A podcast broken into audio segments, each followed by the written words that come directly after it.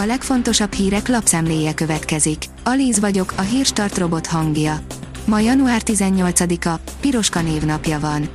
A 444.hu írja, új pályázatokat írtak ki több bírósági végrehajtói posztra. Szeptemberben már kiírtak pályázatokat ezekre a posztokra, de közben kitört a Sadvölner botrány. A pályázatokat törölték. A 24.hu szerint kiürítették a Salgó-Tarjáni vásárcsarnokot.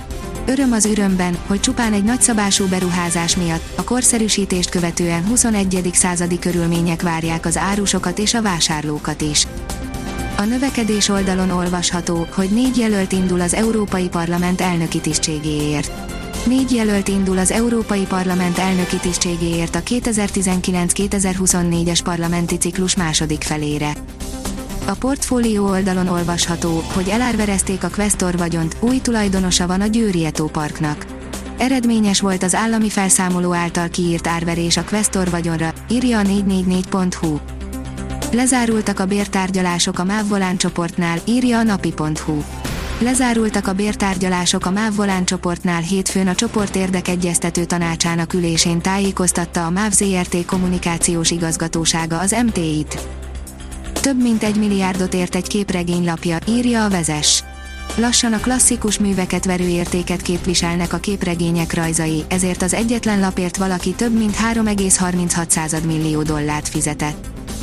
Az Infostart szerint nyártól jön a fekete doboz minden új autóba. További biztonsági megoldásokkal is kötelező lesz felszerelni az újonnan forgalomba állított gépkocsikat az Unióban. Nem hamarkodja el az elektrifikációt a Dacia, írja az Autopro.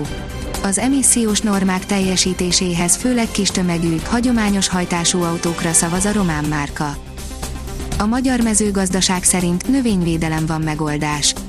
Minden gyakorló kertész megtapasztalta már, hogy a kártevők egyre kevésbé érzékenyek a növényvédő készítményekre, a növényállományokat egyre nehezebb egészségesen tartani, a helyzetet pedig csak súlyosbítja a felhasználható szerek kínálatának fokozatos szűkülése. Az ATV írja, hazatért a kiutasított Djokovic, de veszélyben lehet a Roland Garrosi címvédése is. A címvédő Novák Djokovic nélkül kezdődött el az Australian Open. A szerb teniszvilág elsőt ugyanis kiutasították Ausztráliából, már haza is érkezett Belgrádba. Közben Franciaországban is szigorítottak a járványügyi korlátozásokon, így, ha addig sem oltatja be magát, Djokovic a májusi Roland Garroson sem védheti meg a bajnoki címét. A HVG oldalon olvasható, hogy karácsony a Városháza ügyről lelepleződött egy propaganda hadjárat.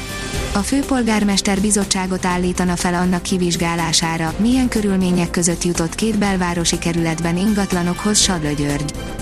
A 24.hu írja, már csak a magyar csoportban kérdés, hogy ki esik ki a kézi elbén. Szlovéniának már a csoportkörben véget ért a torna. Mutatjuk a hétfői eredményeket. A 24.hu oldalon olvasható, hogy kézilabda Európa bajnokság, a koronavírus lecsapott a németekre. Jelenleg heten nem állnak a szövetségi kapitány rendelkezésére. A kiderül szerint visszatér a szikrázó napsütés. A következő két napban az ország nagy részén alapvetően derült, száraz időre számíthatunk. Tartósabb felhőzet növekedés a csütörtökön érkező hidegfronttal várható. A Hírstart friss lapszemléjét hallotta. Ha még több hírt szeretne hallani, kérjük, látogassa meg a podcast.hírstart.hu oldalunkat, vagy keressen minket a Spotify csatornánkon. Az elhangzott hírek teljes terjedelemben elérhetőek weboldalunkon is.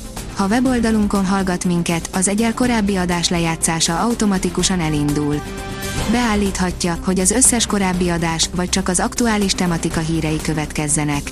Köszönjük, hogy minket hallgatott!